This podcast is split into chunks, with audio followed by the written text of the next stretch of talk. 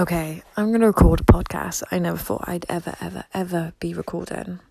But, you know, there's something magical about when people come from bad backgrounds and they just overcome it. So, as you could tell in the last podcast, um, the mayor come from his background, and even now to this day, when he says his story, he flies out with so much passion because there's nothing like overcoming adversity to just it's just oh, there's nothing more powerful, you know, than when people tell you you can't do something, even though they have no right.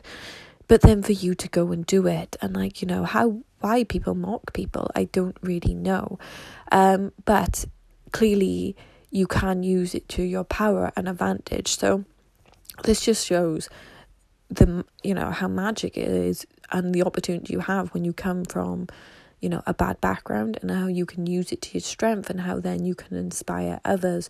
So there's always need to be leaders in those areas because like for example in our town we have people like you know Jack Marshman the first Welsh UFC fighter and then he's leading the way for all the other kids and stuff like that and yeah a lot of bad does come out of the town I have no doubt it does but when you have those people that just decide, no, I'm going to go against, I don't care what happened to me, I don't care about my past, I'm going to go against all that, it just sends a whole movement. So if you want change to happen, you need to make that change. So I hope it really helps. I hope it inspires you. I hope you see that your past or wherever you've gone through is for a reason and how you can then be a leader. See ya.